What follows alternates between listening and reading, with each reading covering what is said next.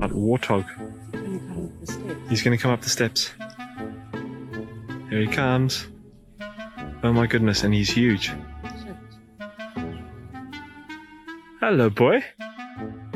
Wonder if we can pet him. Hi, boy. Can we touch him? No, don't. Help me! Help! Help! Morning, good morning. Professor Ward Scott here in the manly, manly Warthog Man Cave here on a uh, delightful day in the piney woods of north central Florida, God's country, inside the Mellon Law Studio, protected by crime prevention 24 7. So, and sponsored by all our great sponsors you see rolling by the screen from time to time. In fact, um, On the Spot Cleaners has some of my apparel right now, which I'll be retrieving later today. So, um, there's a lot of things to talk about always when you um, really feel like somebody needs to set the record straight. I've titled this show today "The Utopian Equity Agenda." Well, what what a mouthful that is! The utopian equity agenda. Now, there's a lot of contradictions to in, among those words for me. Utopian. Um, is utopia achievable by government decree? Or is utopia something the individual carves out for him or herself? By setting up circumstances which are for you pretty ideal. And then, of course, the challenge becomes protecting those circumstances. I think a number of things impact it time, other people wanting part of your utopia, um, some people not agreeing with what your definition is. So, how is it achievable by government decree? Are there any perfect lives? You know, the Declaration has a grammatical error in the opening in order to create a more perfect union. The correct grammar would have been in order to correct a more nearly perfect union or just perfect union. Because perfect is an absolute. It's like a point is a point is a point. If something is perfect, it can't be more perfect. Right? So it can be more nearly perfect or less nearly perfect or least nearly perfect or most nearly perfect. But it can't be more perfect. So obviously, that point is never taken up by patriots. It's taken up by grammarians like yours truly, who is trying to help teach people, including himself, to use the language precisely as possible. And it's very difficult to use the language precisely because language is a moving target. It has denotations, as we know, definitions of a language, but those definitions change. And if you go to the dictionary, you say archaic being the oldest definition of the word. And it's changed considerably sometimes, and sometimes hasn't changed much at all. A connotation is far different. It's what the culture assigns as a value to the word. And words fall in and out of favor for the most mysterious of all reasons.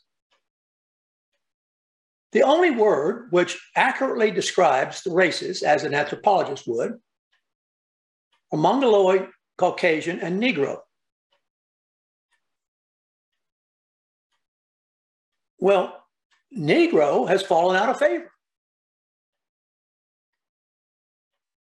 And if you really wanted to place an adjective in front of the noun, which becomes a limiter, you might say European Caucasian. You might say American Negro. Because American Negro is much different, much different than an African Negro. Much different. Well, how can that be? Well, circumstances of the culture in which the race lives. The Chinese and the Japanese and the. Shall we go on? Distinctly different, but still of that particular anthropological group. So, if one uses the language carefully or tries to, you find that the language really, in so many ways, doesn't get the job done. And when it doesn't get the job done, it leaves room for all sorts of issues, confusions, um, sort of ambiguities, um, things of that nature that can complicate the situation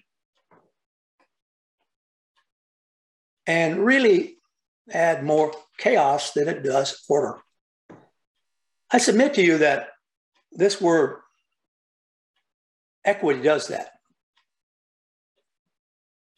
It is loaded with connotation, which comes from the political influence of the language.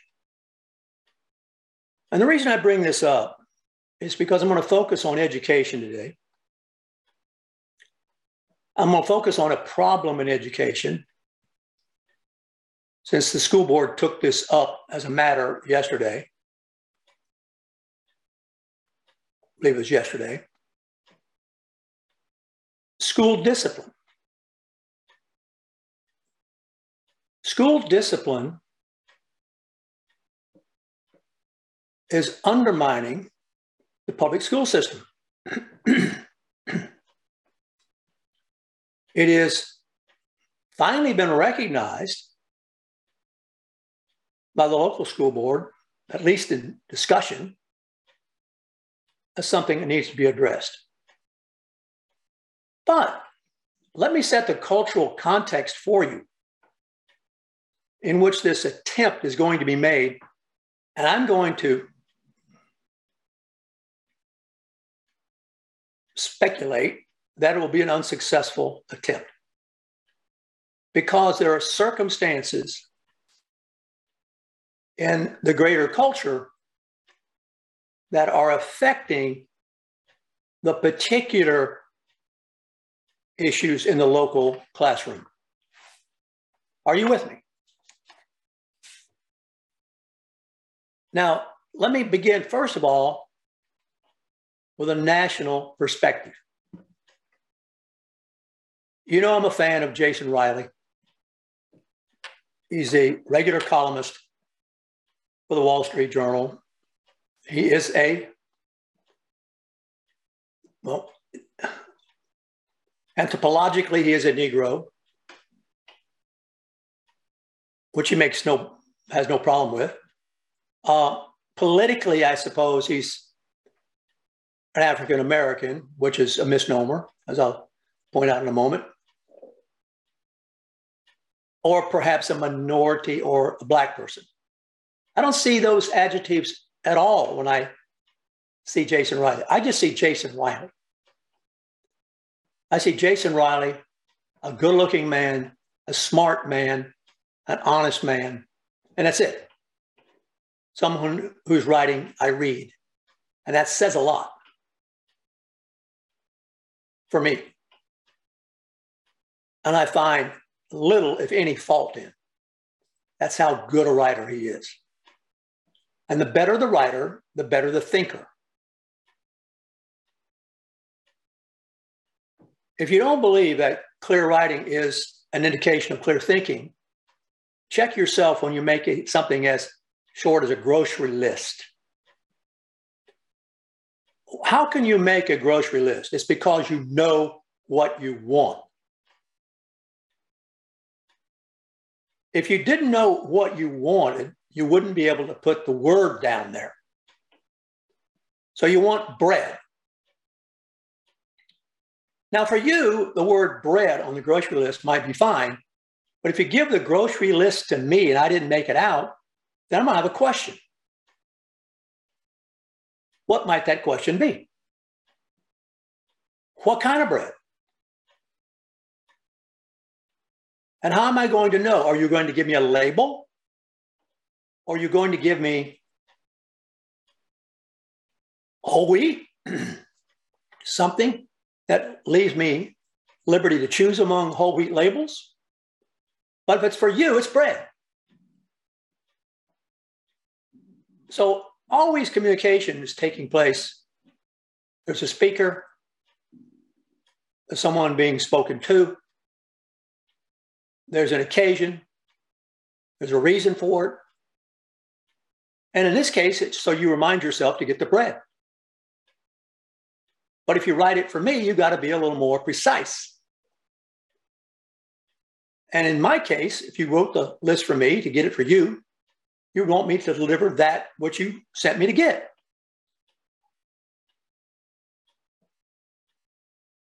So now we enter this world of language with words like this.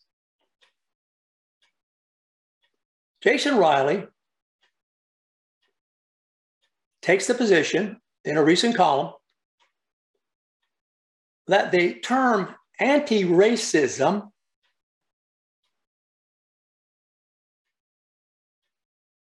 causes a bigger problem than racism itself.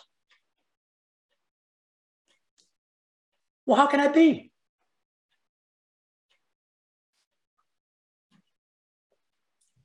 How can that be? Well, he goes on to explain that. If you mandate a living wage, then you price the minorities out of jobs. If you create bail reform measures, and we are totally saturated with them, you make bad neighborhoods even more dangerous. Because the bail reform measures go easy on repeat offenders. If you create and implement affirmative action admissions policies, you mismatch Black students with schools in the name of diversity and boost dropout rates.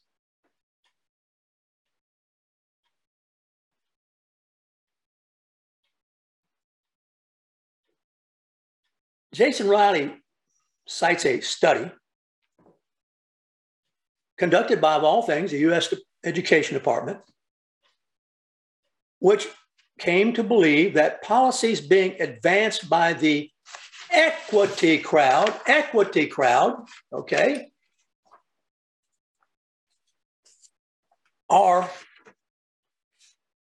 contributing to the challenge of actually getting Black students up to speed academically. So, isn't that interesting? equity has punished the very people it's trying to help. And because equity is the big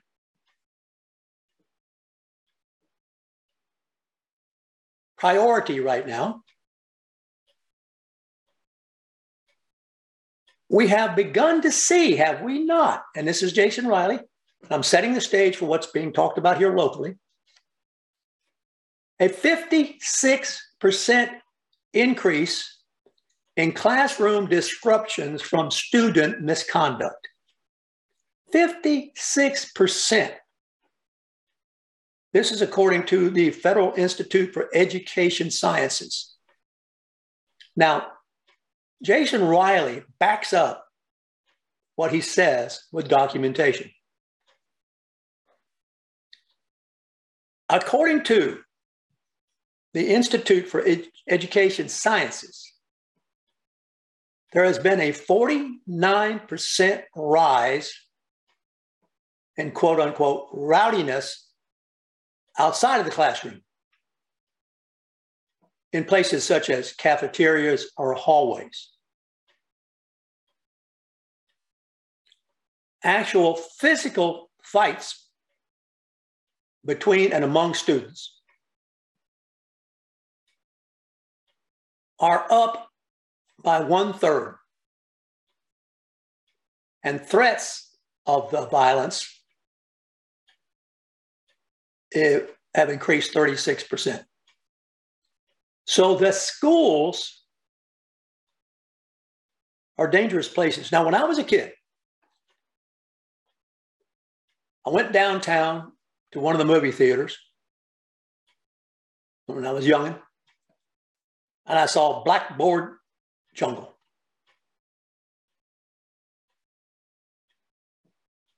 Theme song was Rock Around the Clock. Blackboard Jungle. Schools can have problems, but the problems have gotten worse now than they were during Blackboard Jungle.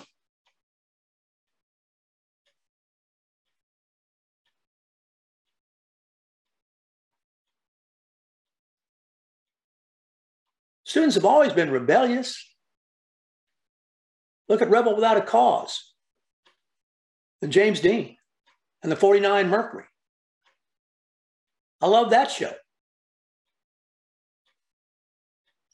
I understood it. But we didn't have guns and knives and gangs in school. We had fights. We went to the bicycle racks and where I was. We wouldn't fighting in the hallways. So this student behavior, uh, Riley says, the student suspension policies, which have been pushed by the political left, according to the studies by these educational science groups, have ironically made the matters worse.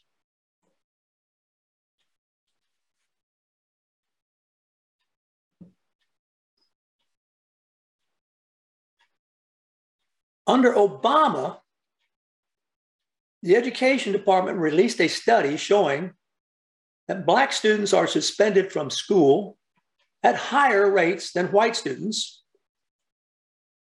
And the Obama research concluded that the only reason was racism.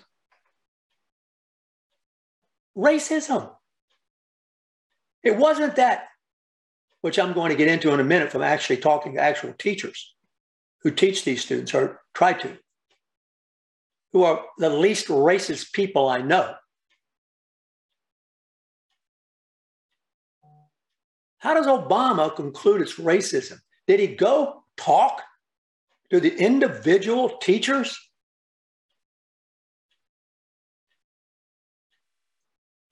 Similar studies have shown that whites are suspended at higher rates than Asians.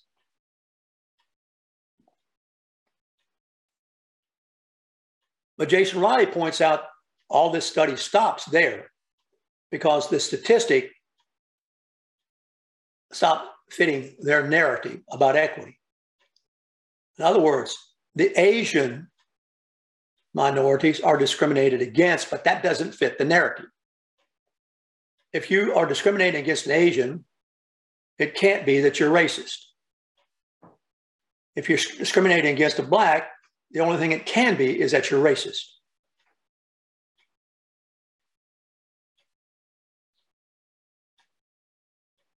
So this has been a self-feeding circle.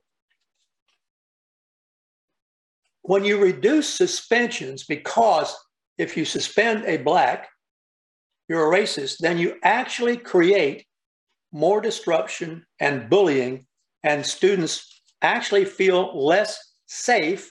And ironically, the ones who see feel least less safe, if I can say that, construction that way, are black students. There are black students who are good students, just great. They want to go to school.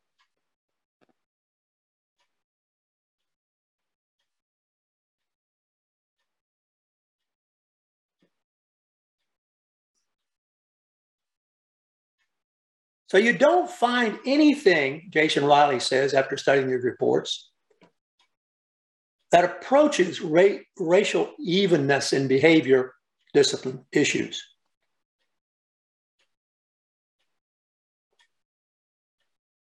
And the reason is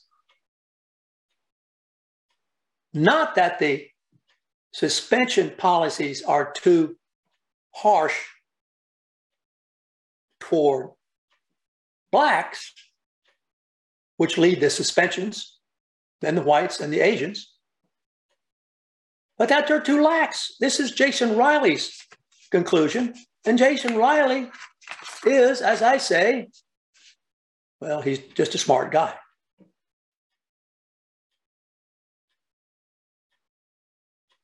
So, this utopian equity agenda, and I took the title of today's show from Jason Riley, I'm giving him credit might have good intentions, but it has created in school a nightmare, particularly for disadvantaged kids who are trying to get a decent education to better their lives. Now, I did a little research if you know me. And I talked to some teachers. And let me find my research here about what they experience. Under the heading of school discipline issues, a to a teacher cite disrespect. Disrespect, basically, for the entire system that they're in. Now, I submit that if you come to school being taught by Obama et all, that the system is racist against you, then you come to school with a chip on your shoulder. Ergo, you would have, would you not, disrespect for other students, teachers, staff, and they demonstrate this disrespect in words and deeds, much of which is vulgar. The vulgar language of our society, particularly out of the mouths of women, is amazing.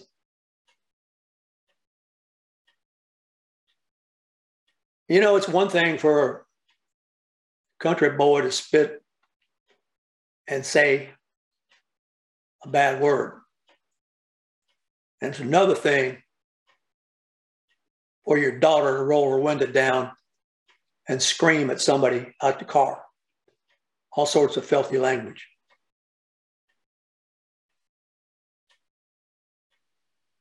I tell the story of being at Santa Fe College, walking across the common ground and seeing a female student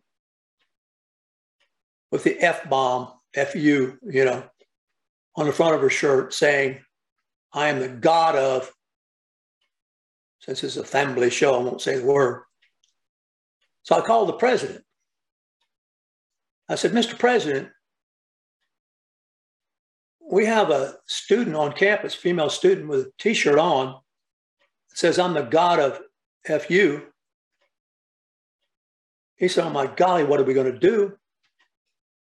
I said, Mr. President, the only thing I know to do if she comes to my class is say you have a grammatical error. If you're a female, you will be the goddess. Trying to make light of the subject. His concern was that she was wearing that shirt to some of the female professors' classes.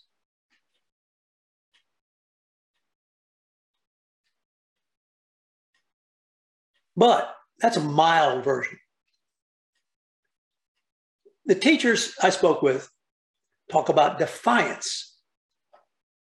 The students openly refusing to listen and back talking to adults. Boy, I tell you what.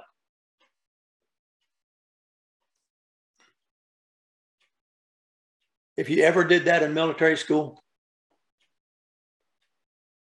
you, your life would be miserable. If you ever, ever back talk, whether it was a student officer or one of the military officers in the campus, you would forever and immediately regret it. It would be instant.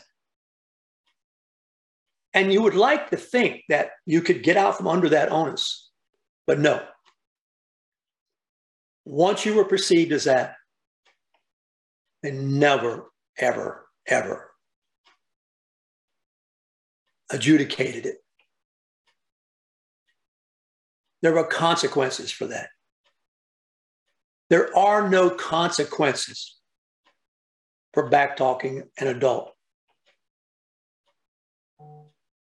Bullying,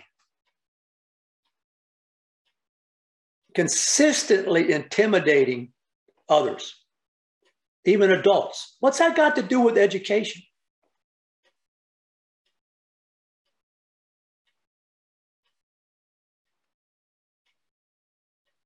I remember at school, public school I went to, a kid said a, a bad word.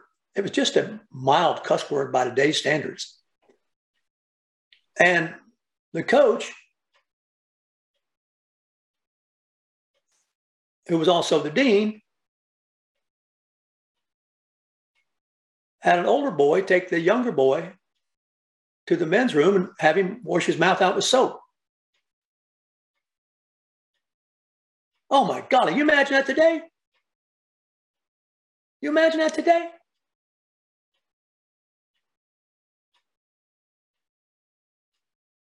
Aggression, physical, verbal violence. This is what the teachers are having to put up with.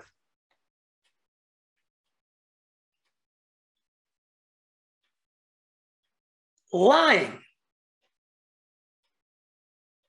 And this isn't coming from the students, it's coming from the parents or the whatever it is that is associated with the kid.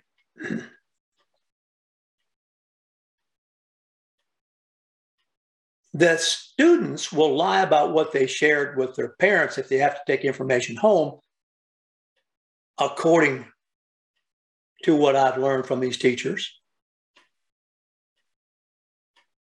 Not, they don't turn in homework. They don't show the parents the homework or whoever's taking care of them.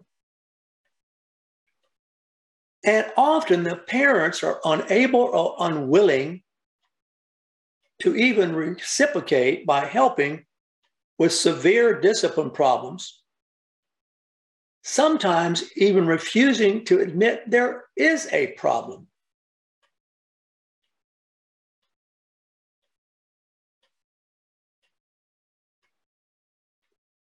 It's just a smattering,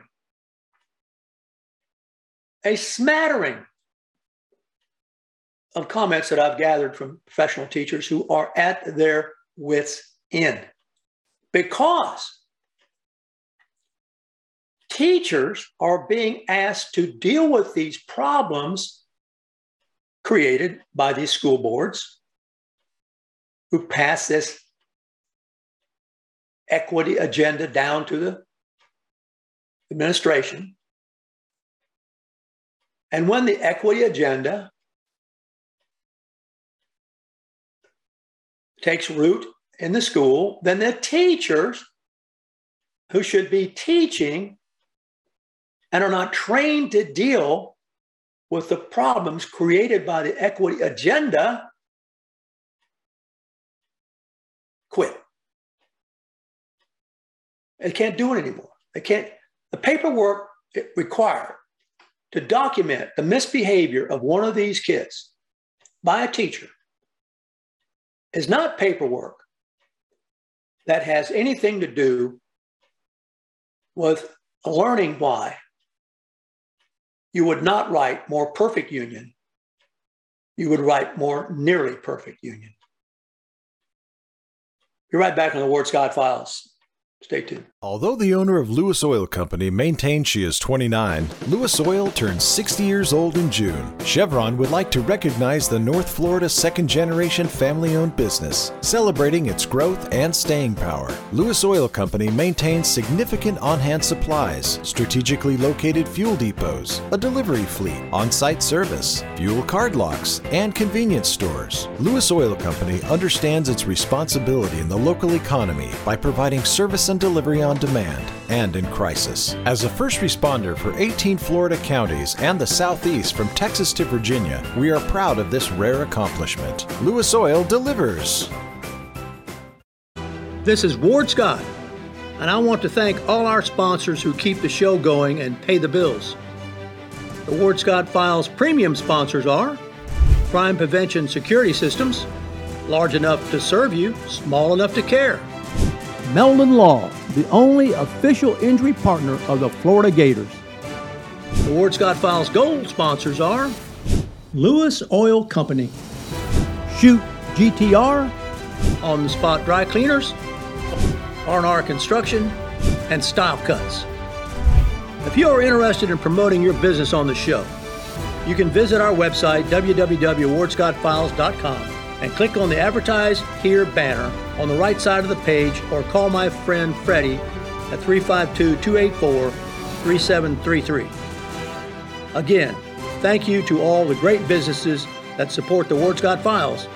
And remember, if you like the show, thank our sponsors and support the businesses that support us. What you just said is one of the most insanely idiotic things I have ever heard. Everyone in this room is now dumber for having listened to it. May God have mercy on your soul. Ward, that very much surprises me that you've never been tased. You can't handle the truth. All bees poop. A warthog. I'm coming up the steps. He's going to come up the steps. Here he comes. Oh my goodness, and he's huge. Hello, boy. Wonder if we can pet him. Hi, boy. Can boy. we touch him? No, don't. Help me! Help! Help! Now for the weather brought to you by Lewis Oil.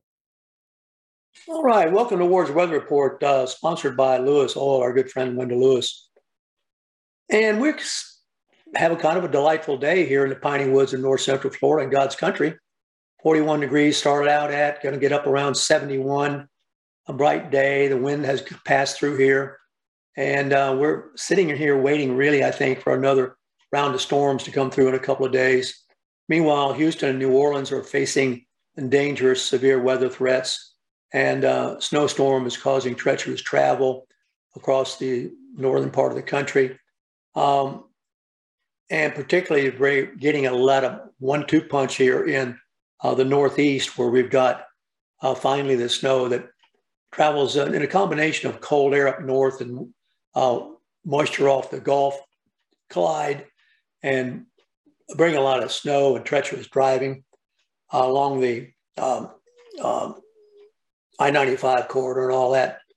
So um, um, it's a it's a, it's a situation that um, probably is going to be around for a little while. It's an absolute delight for for the skiers, as I've said, and um, um, so for every uh, ill wind, there's always somebody for whom it blows a good. So uh, hunker down where you are. If you're here in North Central Florida in our area, why be delightful about the air, the, the quality of the of the climate today, but it is a little chilly. Well, we're talking about the culture in our country that has been created by this uh, utopian equity agenda, which is everywhere in our lives. It is affecting the morale of the police. You know, one of the things that is so interesting is in Memphis, Tennessee, the guy who would not comply, who happened to be related to a woman associated pretty significantly with the Black Lives Matter movement, if I remember correctly, uh, because he won't comply. You know, they have to tase him to get him to comply. He also runs um, and goes to the hospital and dies. Turns out he has cocaine uh, and, and marijuana in his system. Um, that couldn't have anything to do with it. One of the interesting things about it was apparently he was a teacher. He was a teacher. Now, I don't know, you know, whatever happened to the days when we had uh, the teacher as the epitome of moral discipline. I remember in our system who those women were and who the men were. And they were well respected within this institution. I could not imagine, I could not imagine any teacher I ever had having, well, first of all, running from the law, and secondly, being saturated with cocaine. I, I, I just, I don't, I don't know what school that was he taught at. That's, of course, not going to come out if that was really the case. But Tom Rogan, who is a national security writer for the Washington Examiner, has a column in the journal. And he says that a 19 year old man was shot and killed on the block he lives on in 2019. He says the killing was deliberate. The gunman even had to pause to reacquire his target. And the defendant was charged with first degree murder. But you know the rest of the story, I'm sure. He ended up pleading guilty to involuntary manslaughter and served only three years. Mr. Rogan says late last year, he returned home to find police uh, at the scene of another shooting. And he checked his personal security video, and it showed what the police and he himself came to believe were two gunmen hiding in his yard in the shooting's immediate aftermath. These gunmen actually had moved around his yard and crouched right outside his back door. Now, this is in the District of Columbia, which he says had 203 homicides in 2022. In 2012, it had 88.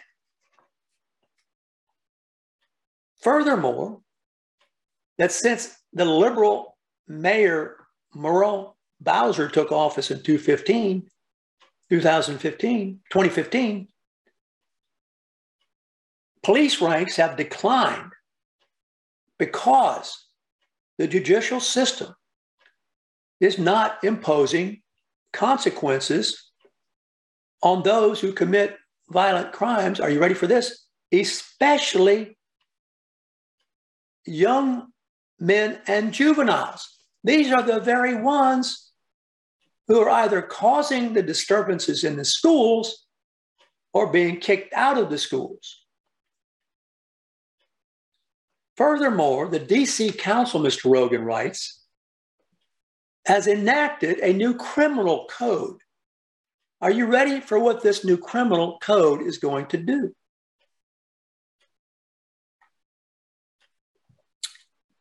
It is going to, my friends, my students, abolish mandatory minimum sentences for many crimes and provide only low sentences for first degree burglary, up to six years, robbery, 14, and first degree carjacking, 18 most misdemeanor defendants will be entitled to jury trials, and that will cause a huge backlog in the courts.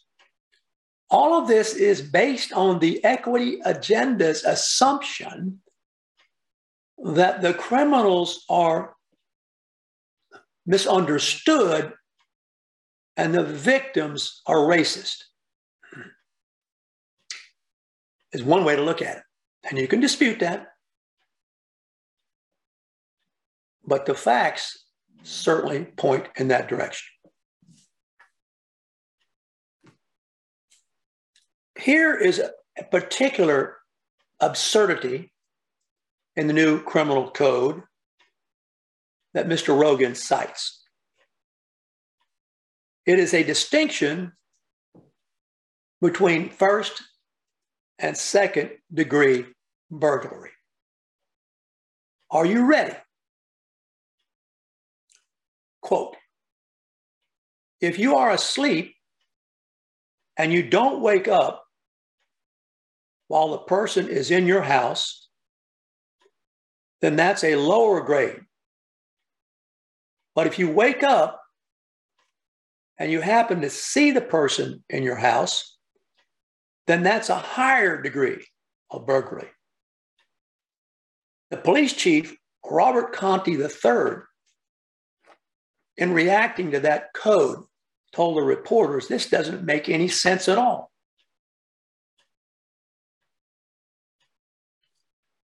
So even the DC District Police, who are professional and polite, Mr. Rogan writes, are seriously demoralized. They know that well known repeat offenders who are arrested quickly return to the streets. There you go. Meanwhile, in Memphis, Tennessee, the five policemen, I believe it was five, who finally got the victim to comply were all fired. And they were all black cops. So the utopian equity agenda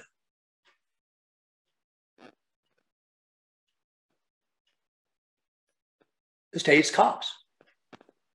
In Atlanta, a few days ago, you saw it focus on the burning of a Atlanta police car. And the language was there's hate cops. In the Gainesville City Commission, the communist commissioner, Saco,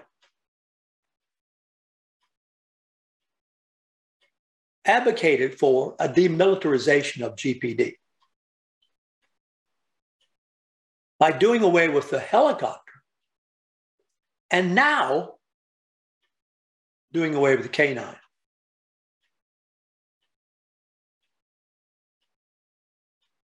Really? Really? So you have a school system here in Alachua County with a majority of Black people on the board who are saying and recognizing that people are leaving the system because of student behavior. Jennifer Cabrera has written about this very well, very thoroughly in Alachua Chronicle.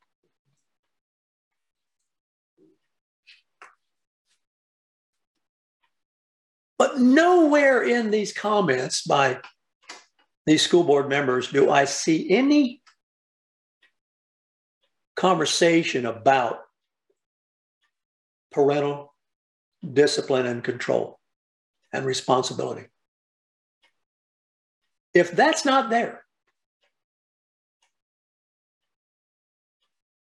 now, one of the things my father used to always tell me that if the cops take you to jail, I'm going to tell them to keep you there.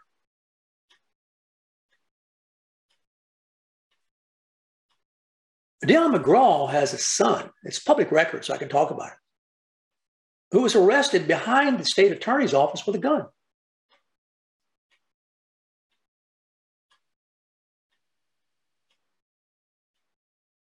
You know, I've always wondered about, I mean, what, what's going on here? I mean, that's as I remember. I think it's in the papers. Made the papers.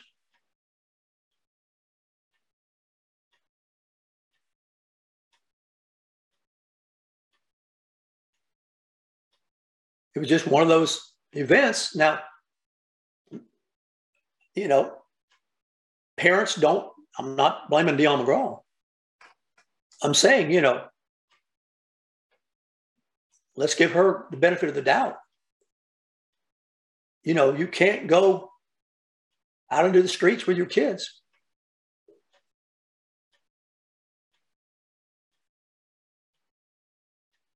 Can't follow them 24 7, I guess. I know parents who've taken cell phones away from kids and taken telephones, uh, uh taken televisions away from kids, and they find out anyway. You can't be with those kids 24 7 with your peer group. And McGraw has recognized that people leaving the system because of behavior. Good for her. Good for her for bringing it up. But I don't think you're going to get anywhere as long as there's utopian equity agenda in the system. There's a young man whom I know very, very well, like him a lot. I believe it's for the city of Gainesville. He has a job as a diversity director. I think that's a six figure job. I'd really like to call him up and say, What do you do all day, man? Do you need a helper? I mean, I like to come down there and, and you know, I'll fill out some of the paperwork for you if you just give me a modest part of your six figures, of your six figure agenda.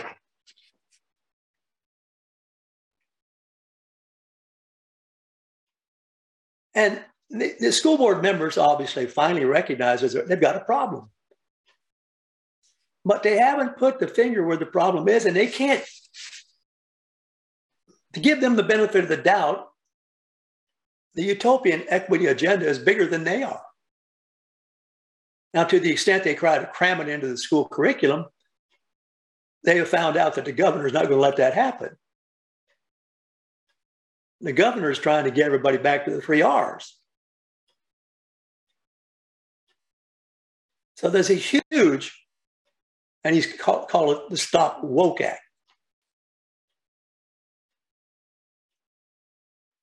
But uh, this school board member Abbitt says that we have kids sitting in a, Jennifer wrote this, Cabrera. We have kids sitting in a classroom with people who have no idea how to teach reading. Let me let me tell you how you teach reading. You get read to at home by your parents. That's how you teach reading. Attendance.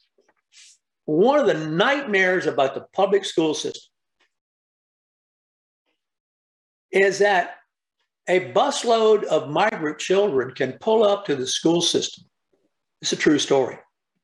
In the middle of the semester, and the schools, the particular school has to take them, and there's not a one of them who speaks English. I know a teacher who spoke Spanish who was all of a sudden called from the classroom where she was doing her teaching to suddenly go down and start conversing with a busload of migrant kids who are now the school system had to absorb, who not only came to the system, but came to the system late and came to the system, couldn't speak the language. It was amazing. Absolutely amazing.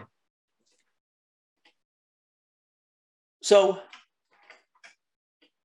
not only do you have the problem of parents dropping children off late, you have the problem of the system having to accept them when they're dropped off late, and the teacher having to deal with it. Teachers are expected to know how to deal with all these issues with little or no help from the administration. And often the problems stem from home issues that teachers can't deal with. Some of the issues, of course, are huge poverty, illness, family foster care. As I just cited, non English speakers, and parents who won't and don't care to help.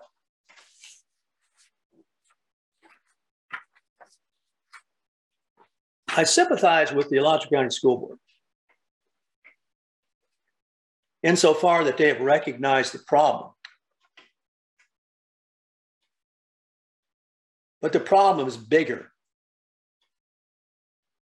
than the County School Board.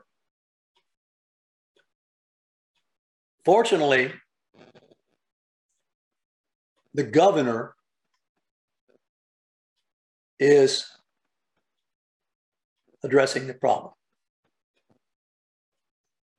Of course, it's going to be controversial because there are a lot of people who believe in the utopian equity agenda.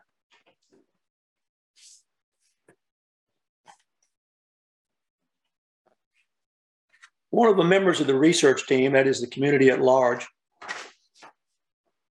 has sent me something that I want to just sort of close with. It's called HR 61. And it is a bill introduced on January 9th by Sheila Jackson Lee, who is in her 14th term from the 15th district in Texas. A little background on Congresswoman Sheila Jackson Lee. She sits on three congressional committees Judiciary, Homeland Security. She's a senior member. And she's a member of the Budget Committee.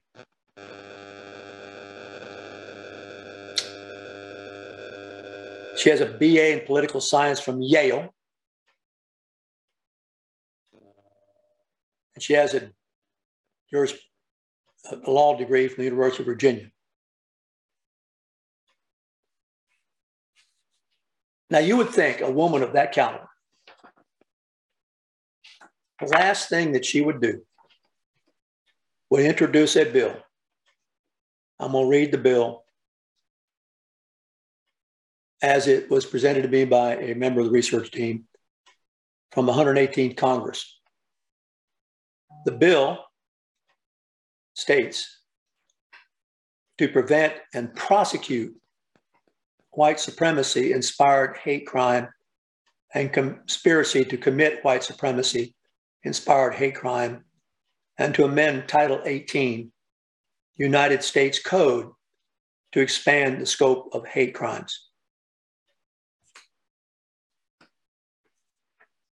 And in general, a person who engages in white supremacy inspired hate crime, when white supremacy ideology has motivated planning, development, preparation, or perpetration of actions that constituted a crime, et cetera, et cetera.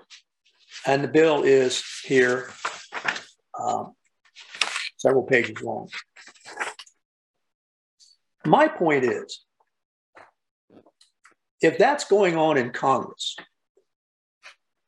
and that's being believed and advocated that there's white supremacists are guilty of hate crimes, it's no wonder that you have discipline problems in the school. For these students, not in all cases, but in some cases, are hearing this at home,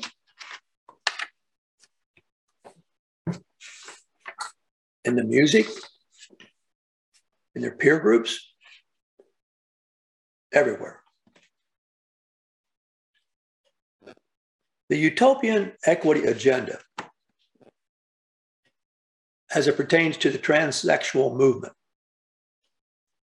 I thought I'd conclude on this because I'm a big Aretha Franklin fan. In 1968, she had a hit song called Natural Woman. The transsexual movement wants to ban that song because it perpetrates multiple harmful anti trans stereotypes. The organization transsexual people tweeted that there is no such thing as a natural woman. And they conclude that the song has helped inspire acts of harm against transgender women. I, I don't know. I, that would never have entered my mind in a million years. I guess it does. You know, as they say, when Fortune Fortinbras enters and sees all the dead people in the end of Hamlet, uh, where is this sight? And Horatio says, What is it you would see? Well, you see what you see based upon the glasses you're looking through. So I guess if you want it to be so, it's so. If natural woman